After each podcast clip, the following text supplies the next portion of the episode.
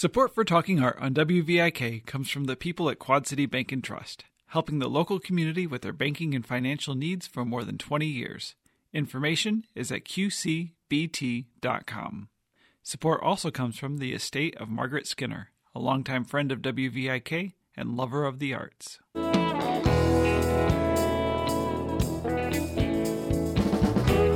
This is Carolyn Martin, and I'm talking art today with Don Wolford Metallo, who is the visual arts director for Quad City Arts, about their 41st annual High School Art Invitational. This exhibit is on display through May 3rd at the Quad City Arts Gallery in downtown Rock Island. Welcome, Dawn. Thank you. Yeah. 41 years is an extraordinary length of time for something like this to run. You invite art teachers from every high school in the surrounding six counties on both sides of the river to submit work from their students for this invitational event. So, six counties, approximately how many high schools would that be, and how many teachers then would that translate to? Well, it ends up being not everyone chooses to participate. So, typically, we have 16 or 17 separate high schools, and also not every teacher enters the competition, which they're eligible to do. So, it ends up being about 25 teachers who are actually showing their own work, but 17 high schools. Mm-hmm. And each teacher who does participate, they can uh, nominate up to five students to show their work. So this ends up being a huge exhibit then overall. Approximately how many pieces of art are hanging in their gallery now as part of this high school invitational? Approximately 200 pieces of art. 200. So yeah. that's a lot. How long did it take to just to simply hang everything? Uh, two full days with help. There were um, three of us at different times working on hanging it. You recently held your awards ceremony on April 5th. I went and it was packed. There were over 300 people in attendance, and you gave out over 40 awards in total. Some of the awards are uh, are scholarship awards. Those some others are sponsored by a specific individual or an organization. Correct. So anybody can give an award that they want, which is kind of a unique experience. Um, in other cases, artists in the community that have a passion for a particular type of art will sponsor an award in that category. So we have uh, Marilyn Davis, who always picks a ceramic um, piece. Skip Skip Willits, who always picks um, something sculptural, but also something kind of cutting edge, something that's not just the normal um, kind of assignment type work. Um, Deborah Doler Studio chooses something in jewelry and metal because that's her area of expertise. Um, and there are others like that where they're particularly looking for this the art form that they like the most. Mm-hmm. And then other artists are just um, or people that may not be artists.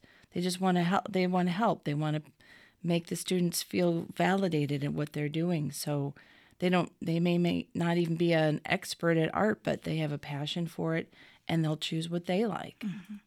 yeah some of the theme-based ones i thought were interesting. There was a um, most whimsical award and a natural wor- world award by uh, ralph iacarino. Um, and then there were some um, organization sponsors too. Living lands and waters has a curious uh, and just um, a curious award that really fits with their mission Right. They are just, they love it when anybody does anything with recycled materials or repurposed materials, anything to keep stuff out of the landfill. Mm-hmm. So when people can create art with those types of materials, they want to honor that. There's a large sculpture at the show by Kurt Miller, who's a senior at Sherrard High School, which must be five feet tall.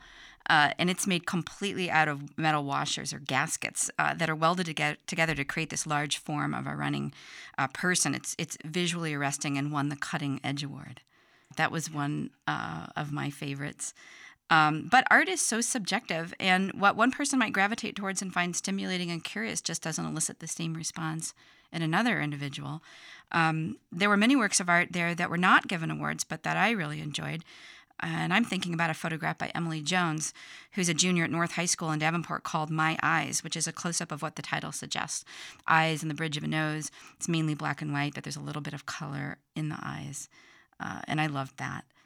So it's not just the award winners that are worth going and seeing. Uh, all of the work really is is special, and the people who didn't win awards, they still submitted really fabulous um, creations.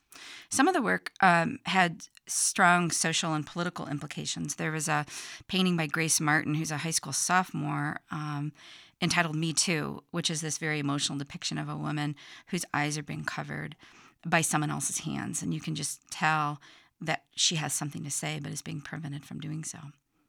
I didn't realize that going into this that it's not just the high school students, but but the art teachers can also uh, submit work. And I think that's really important um, for two reasons. One, for their own development to keep on creating artwork, and they have a little competition amongst themselves. And then for their students to see what they're doing, kind of compare themselves or see what, what is possible. Over the years that you've organized this, it's steadily grown. Several years ago, you needed to expand your gallery space, and you actually took out a storage closet uh, and had to make that into into a uh, uh, another exhibit space. Right. Um, we don't like to hang works all the way so that you have to actually kind of stoop down to see it. So we try to not. Um, we'll double up some of the works and sometimes triple, but we didn't want to go to where we were floor to ceiling. So I was like, what else can we do to find some space for this work?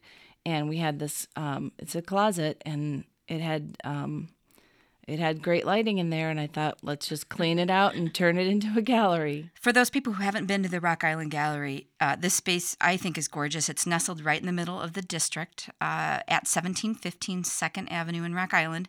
And it's really ideal for a gallery because of the large windows. There's a lot of natural light that comes in and then these tremendously high ceilings. I think they're 12 to 14 feet tall. Right something like that. So it's really a beautiful space. And you have rotating art exhibits there throughout the entire year. Besides the large ceilings and the light, there are these wood, you know, floors. It was an old department store or something once upon a time. Um, so it's it's just a, a, really a destination. And then you've created this beautiful art um, uh, alley right outside um, the gallery as well. Yeah, we've got sculpture and murals that are done by the Metro art students, and um, there'll be some plantings with flowers in the spring, and it do, it looks really nice. It sure does. The night of the awards ceremony, the um, the students themselves, the artists, seemed like superstars, and it, it was really fun. There was just it was so high energy, um, and you could just tell there was so much pride in what they had uh, created. Um, there's also something very emotional about seeing work produced by young adults. You can never underestimate, you should never underestimate the power of youth. And this show is just an example of that. Right. The quality, uh, the talent, um, you know, they're just getting more and more sophisticated with the materials that they're using. And, um, you know, you can just see passion and their ideas coming out. It's it's really mm-hmm. amazing. Well, it's been it's always one of my favorite shows to see. So um, I would encourage all of you to come by uh, and view the tremendous works on display through May 3rd at the Quad City Arts Gallery by over 100 of our most artistically talented high school students. And the gallery again is located at 1715 2nd Avenue in the District of Rock Island. They're open Tuesday through Friday from 10 to 5 and on Saturday from 11 to 5. While you're there, don't forget to submit your vote for the People's Choice Award through the show's closing date of May 3rd. So, Don Wolford Metello, thanks so much for talking today. Thanks for having me. You're welcome. For WVIK, this has been Carolyn Martin, talking art in the Quad Cities.